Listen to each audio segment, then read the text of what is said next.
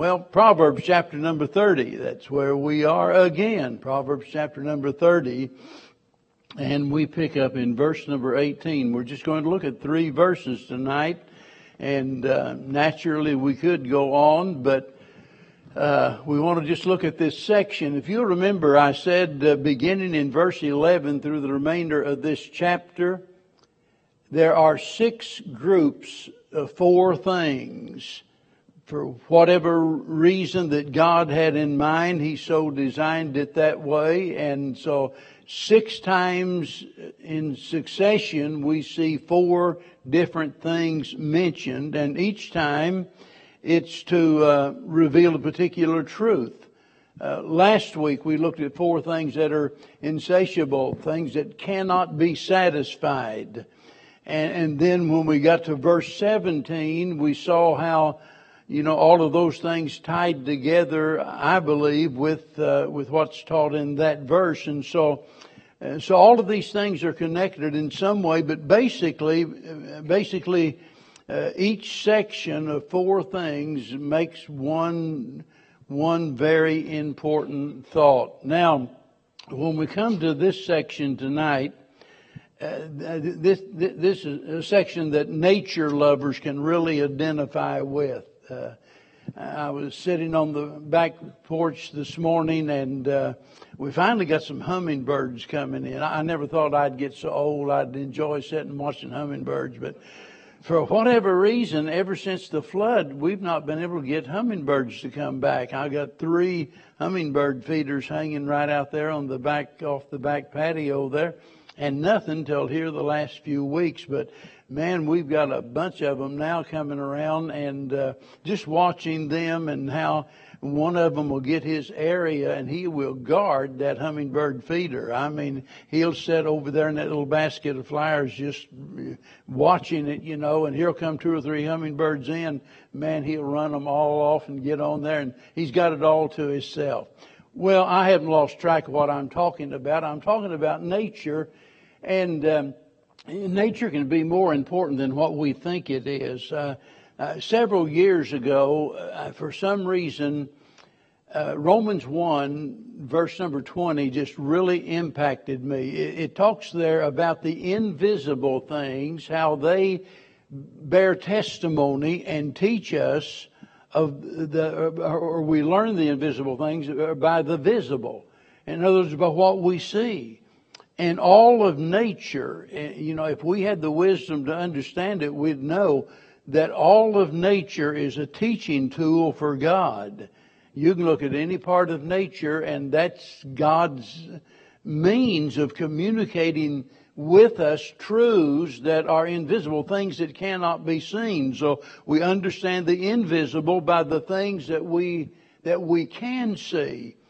And maybe you're thinking to yourself, yeah, but how effective can that be? Well, think about this. It's so effective, God said of those who reject Him, that because, because the visible teaches about the invisible, said they are without excuse. That is to say that if we pursue the light that we've got, God will give us more light. I, believe that with all of my heart. A lot of times people wonder about somebody way over there in some other country, you know, and they, oh, they never got a chance to hear the gospel and, and so forth. And, and, and they talk about that like how unfair it would be for God to send them to hell because nobody ever took them to the gospel, you know. Well, if they pursue the light the light that God gives, some way or another, I just believe that God's going to give them more light. But enough of that. We're talking about nature, and our world is filled with wonders of things that provide us with, with helpful information. And that's what this is all about. Notice verse number 18. He says, There be three things which are too wonderful for me. Yea, four which I know not. That word wonderful means marvelous or it means extraordinary. And he's talking about four things here that are wondrous in the sense that they are beyond our understanding. And he's going to use these four things to illustrate the way of sinful man. And so then in verse 9, he proceeds, he says, and he's going to mention the four things of which he speaks the way of an eagle in the air, the way of a serpent upon a rock, and the way of a ship in the midst of the sea, and the way of a man with a maid. Now, whenever you first read this, somebody's probably scratching their head wondering, what in the world is this all about? Good. You got the point. The point is there are things beyond our ability to comprehend or explain. And that's what he's talking about here. And it's no wonder he calls these things wonderful because the very thought of these things make us uh, see our need of wisdom. Because all of a sudden, you know, we can look out and just look at nature and realize all of a sudden that we serve a God that is far beyond our comprehension. And in verse number 20 that we'll get to later, uh, there it, it, it shows how all of these is going to relate to the subject of sin. So now let's look at these four things. Verse 19, he speaks about the way of the eagle in the air the way of the eagle in the air. Boy, that is a glorious mystery to think about an eagle just, it's just floating and guiding on the thermal updrafts and, uh, it soars and it circles and majestic and, uh, there's har- hardly a, a, movement. Uh, someone just happened to post on Facebook. I, I, I don't think it was an eagle. I think it was a hawk, probably. Maybe somebody else saw it. Literally, it put a camera on this bird. And uh, anybody see that? Well, well, Tim did. Uh, we anyway, it was going over these cliffs out at the edge of the, I think, the edge of the ocean. And, and it, it was just amazing to get that actual bird's eye view of, of how everything looked.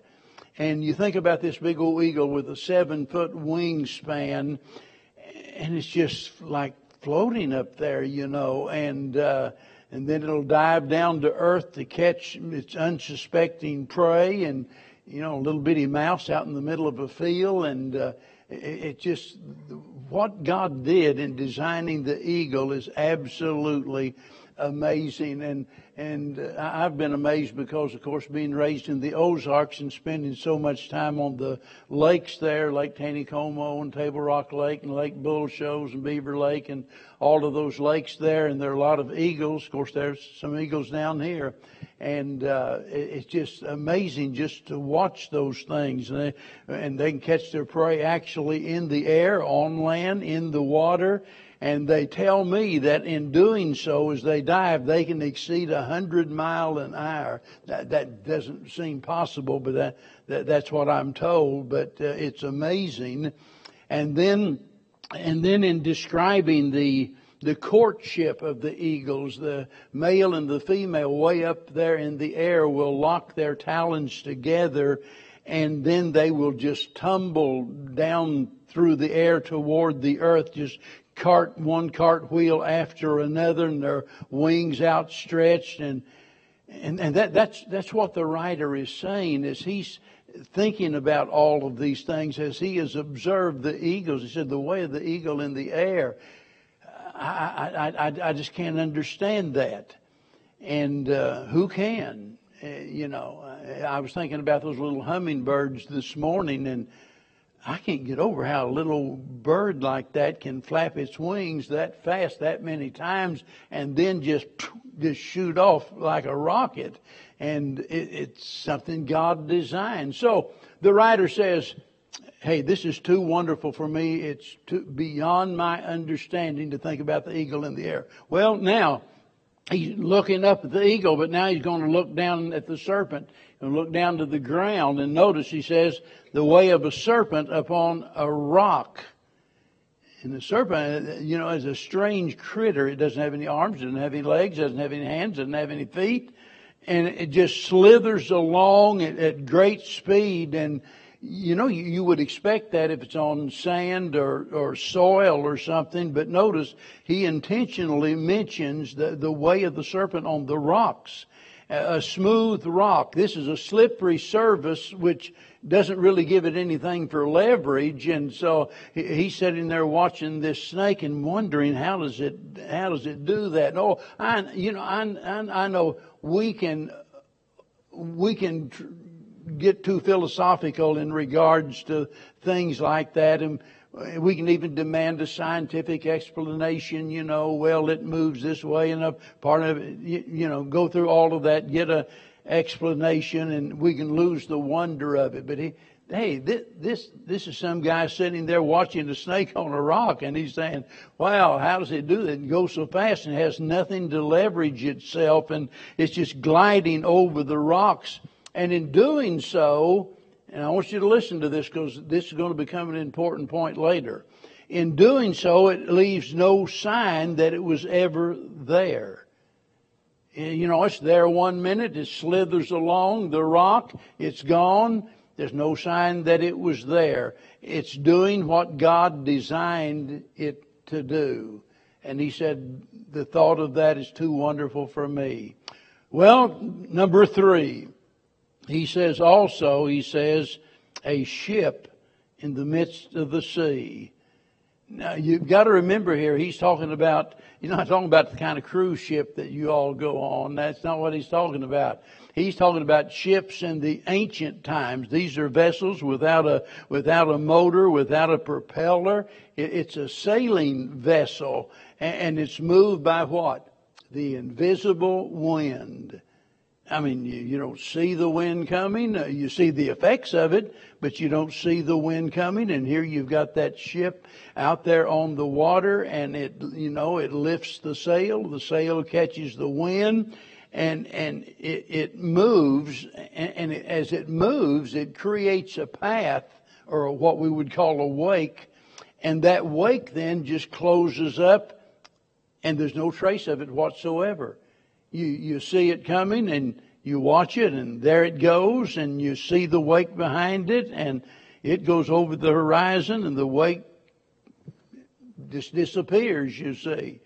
And it, it's just such a, a wonderful thing to look at. I mean, you, you can just get that picture in your mind. It's so relaxing. In fact, you know, the ships have inspired many poems and many songs. And, uh, just by people, you know, that want to sit on the dock of the bay and watch the ships come in or whatever. And so eh, he says here, it just amazes me to think about, you know, the eagle up there in the air and the serpent down on the rock. And then to think about the ship out there in the sea. All of those things just amaze me. That's the point. Now he's got one more, one more thing that he's going to mention here. He says, and the way of a man with a maid. Now, this word maid is the Hebrew word alma that means virgin. And, and whenever you consider the context, and we'll see that when we get to the next verse here in a minute, whenever we look at the context, it's actually a picture here of seduction. And, uh, it, and, and at this stage, it's not necessarily speaking about anything that is, is sinful, uh, although it can become that, as, as, you're going to see. But it's talking about the clever means employed, uh, you know, by a man to charm and to, uh, you know, entice, seduce a woman. Uh, we talked about the courtship of the, you know, the eagles, and now we're talking about guys and gals here. And so the point is by word or deed, you know, he wants to do something or say something to get her attention. You know, teenagers, sometimes we look around and we see the crazy antics of teenagers today. We think, how nutty is that? Get a new pair of jeans, for example, and cut holes in them. Have you lost your mind? Why would you do something like that? Well, you know, back when I was uh, growing up, we had our hang-ups, you know. We, uh, uh, we, we had to comb our hair a certain way and you had to have your shoes shined and uh, black leather jacket with an eagle on the back, or you know whatever it was. And then when you found that girl, you know, remember Elvis had that song, "Won't you wear my ring around your neck?" And uh, uh, I can remember in junior high, it was a fad back there that that if a girl was going with a boy, she wore a dog collar. I'm telling you the truth. Did anybody ever do that anywhere else besides besides Missouri? They were. You see a girl with a dog collar, you better leave her alone because somebody somebody already claimed her. But by the time that uh, by the time that we started going steady, it was a ring around the neck, you see. And uh, boy, I can. Uh, I think, especially my senior year, I don't think I attended one uh, uh, sixth or fifth hour class all year because I got out early, drove across town to pick up Bev, and to make sure my shoes were shined. And I mean, they spit shined my shoes. Everything had to be spotless because in just a little while, Bev was going to come walking out across that parking lot and get in the car, and everything had to be. Why, you said, why would you do all of that? I wanted to impress her. You see, and that's what we're talking about here, the way of a man with a, with a maid here. And, uh, naturally, you know, whenever it comes to boy girl kind of stuff, why, uh, uh, the guys and the gals, it's something the way God designed us, something that was just not quite satisfied with just being friends. you know, there's just something within us, you know, that has, creates a desire for the opposite sex. If that wasn't true, there'd still be only two people on the earth. but God put something in man that created an attraction for the opposite sex. And let me tell you, this is where everything can go awry. Because as good as that is in one sense, it can become very bad because sexual attraction is a powerful force. That chemistry between a man and a woman and, and, and boy, this is a lesson that every girl especially needs to learn that whenever a boy tries to persuade you to have sex outside of marriage by saying something like, Oh, I love you. There's nobody else on earth but you. You know, you're the only one that I'll ever love. What he really means is, I want to use you to feed my lust. That's all he means because he doesn't love you or he wouldn't ask you to do something that is a sin against God. If He really cared about you. Now I realize that, you know, that when we're talking about unsaved people, that's a whole different thing, but we're talking about Christian people and, uh, and uh, certainly no fine Christian young man would uh, suggest that to a girl. Usually, you know, we think about all of this in terms of the teenagers for some reason. Well, I guess, you know, that that's a legitimate thing because after all, it's during those teenage years that we can have such bad problems in this area. But let me tell you, this is something that happens any, at any age. Over the years, and I can remember time and time again, and it seems like some way that the news always gets out when you hear about some preacher that has fallen into a sexual sin. And uh, I, I, I absolutely cannot describe for you the pain and the and the harm that does to the cause of Christ. And and it happens over and over again. And I, even if I'm with a bunch of preachers, it's a subject that I don't want to talk about. I don't want to discuss. And when I say that, I mean, I don't want to discuss it in the sense is, oh, did you hear brother so and so over such and such church? Did you did you hear what they did? You know, no, I didn't hear. I really don't want to hear unless I can do something to help them. I really don't want to hear about it because there's nothing I can do about it. So I, I, I mention all of this to let you know that teenagers aren't the only ones that have this this this problem. Uh, what about all of the catfish stories? How about that? I mean, especially this day of modern technology with all of the computers and people.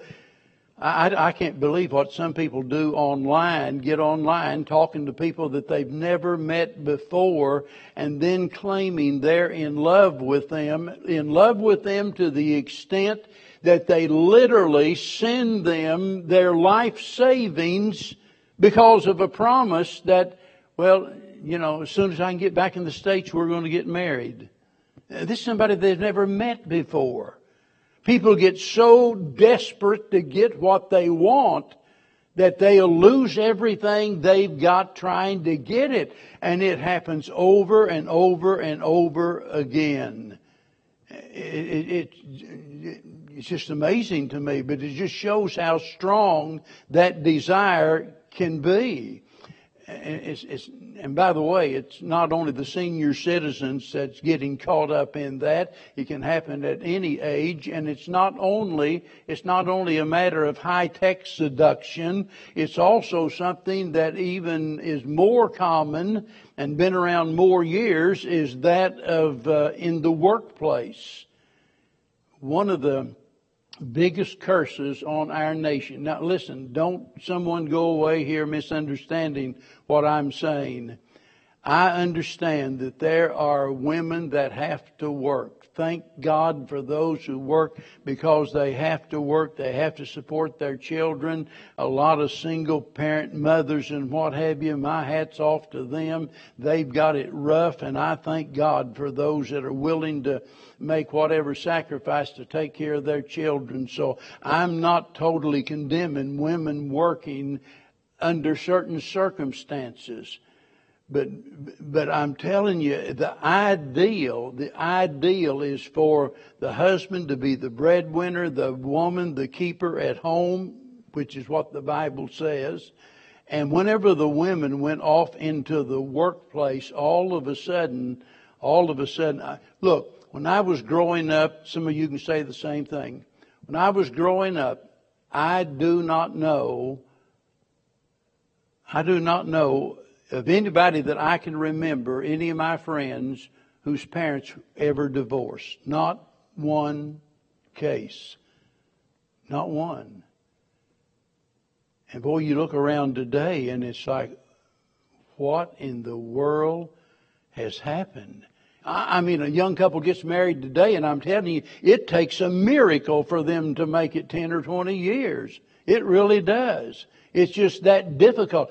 And, and a big part of the problem is, you know, that I was talking a while ago about, you know, my antics in getting ready for Bev to get out of school and, and trying to look good for her and uh, so forth. And, but, uh, you know, after a while, they see you like you really are when you get up in the morning, you know, and you haven't combed your hair. You know, the ducktail is gone and the hair's down and, you know, and you quit shining your shoes, you know, and, uh, and, and you forgot where the deodorant is and stuff like that. And so after a while they see you, you know, as you really are. That makes it real easy for the guy at the workplace whenever the whenever the woman comes in and all of a sudden boy, he turns on the charm, you know. And her first thought is, boy, and I'm not, nobody else is telling me that. And, and, and all of a sudden, all of a sudden you have an affair and a broken home. And, and it's usually the poor little kids that end up suffering as a result of all of it, you see. Now, we're still on target here. We're talking about the ways of a of a man with a with with a maid, and and you can expand that to, you know, whether the woman is married or not or whatever. But in, in, in the ways of a man, let me tell you, men men can really be sneaky sometimes, and and I'm I could tell you of instances that you, you probably wouldn't even believe where some of this stuff takes place. Men sometimes will say certain things to women that is suggestive phrases, but they will word it in such a way that it can be taken in two different ways. And it's flirtatious, but if he's called on the carpet about it. If all of a sudden she bows up, you know, and she lets him know, I don't appreciate that. Oh, oh no, you took that wrong. That's not what I meant. It's exactly what he meant. But he was just hoping he wouldn't get caught. He was hoping you would respond to it, you see. And so it might be, you know, it might be through that seductive suggestion or fair speech, you know, uh, I love you, I promise you, uh, you know, just trying to feed his lust. Now, look at verse 20 because here's the application. And we would be remiss if we didn't look at the context here. All, all of the things we've talked about, if we didn't look at this, we would miss the point. Such is the way of an adulterous woman. She eateth, satisfies her desires, and wipeth her mouth, and saith, I've done no wickedness. Well, men aren't the only ones that lie. We've been talking about the men. Hey, here's a here's a woman. He's talking about an adulterous woman, and and so he turns our attention to the woman who's an adulteress. And notice, this woman has just committed one of the most hideous sins on earth. If you don't believe that, just go back and read what the Old Testament law had to say about it, and so it's one of the most hideous sins, and then she pretends like she hasn't done anything wrong. Just as, you know, a person sits down to eat, and uh, all of my life since I was a boy, certain things I've carried. I'm never without. I've always got a pencil, always. Anywhere I go, I've got a pen or a pencil.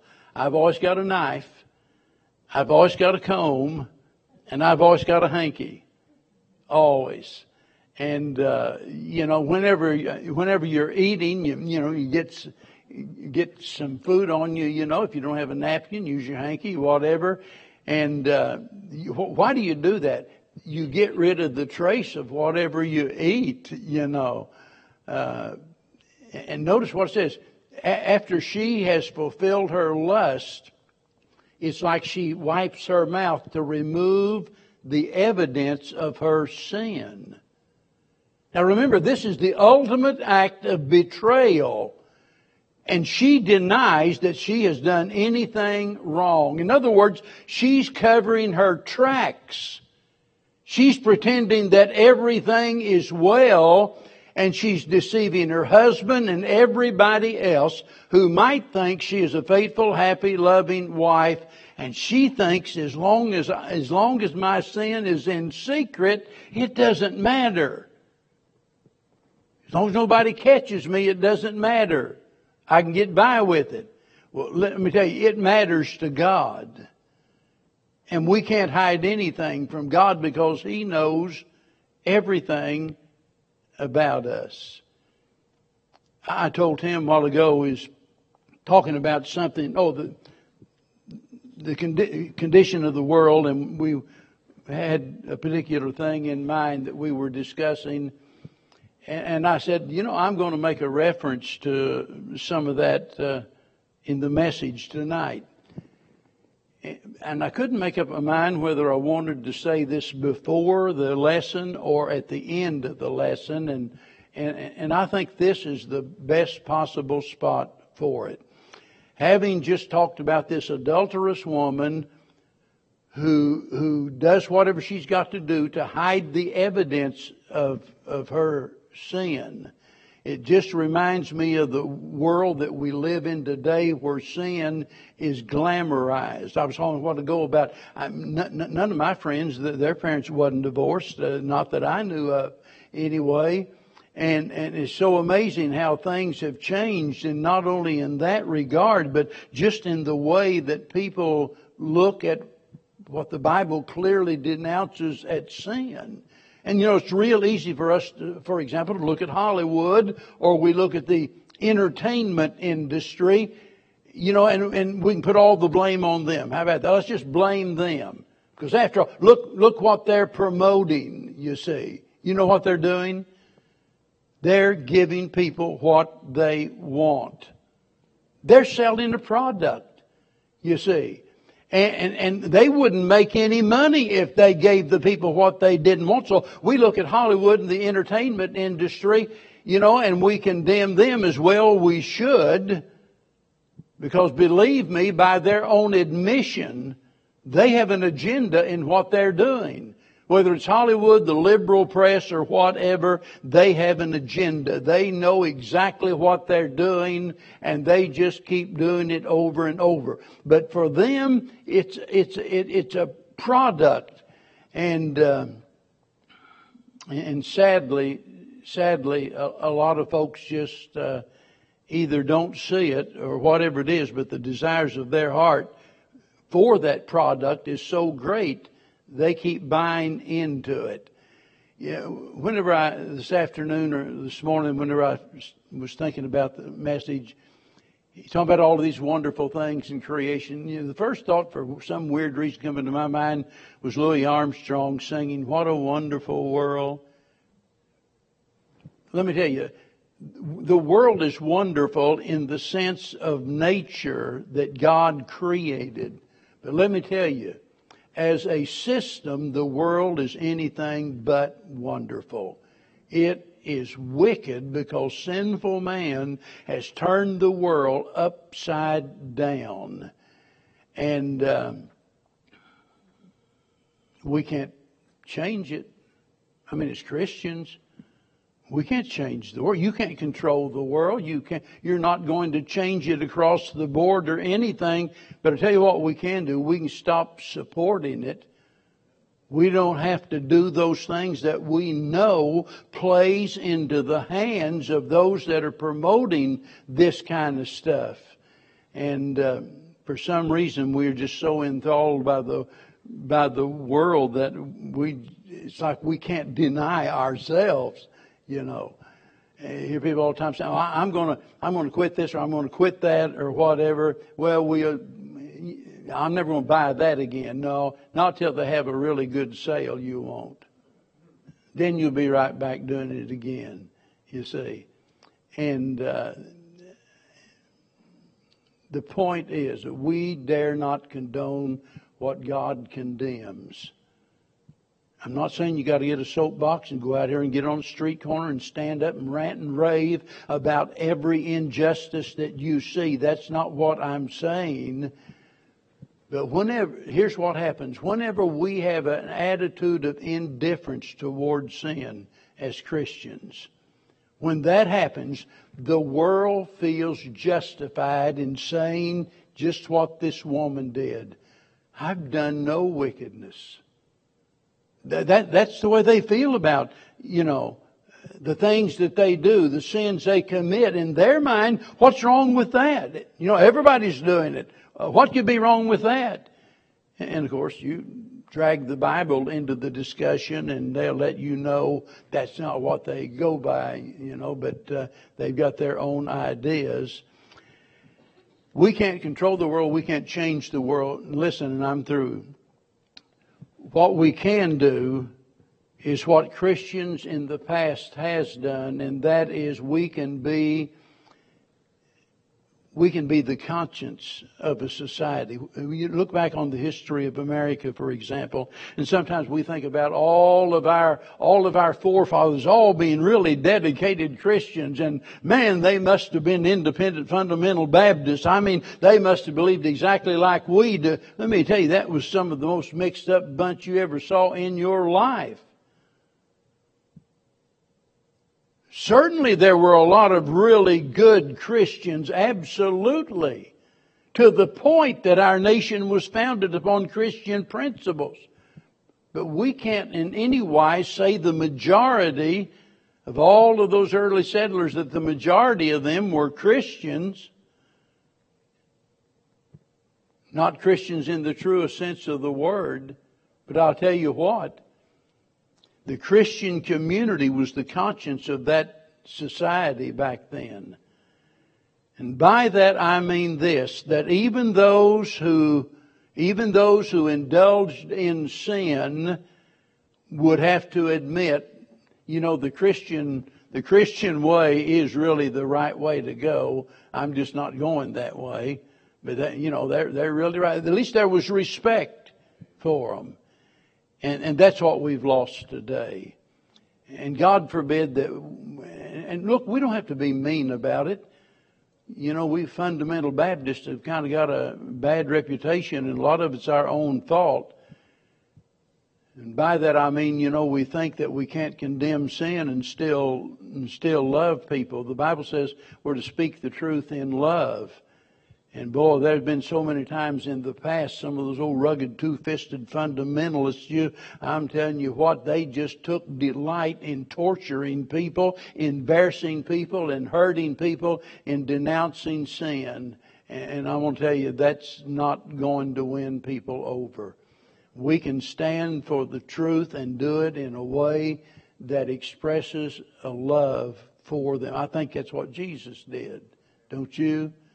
So may God help us. Well, Lord willing, next week, next week we're going to look at four more things, and uh, we're going to talk about four things that are intolerable next week. Four things that are intolerable. So I hope you'll join with us. Anyone have a word, a comment, uh, anything before we leave? Something maybe we forgot about or didn't know about? Good to see this many here tonight, knowing that Awana is going on, and all of those folks over there, and to still have uh, still have a pretty good crowd here tonight. I appreciate your faithfulness in being here. All right, let's stand. Tim, lead us.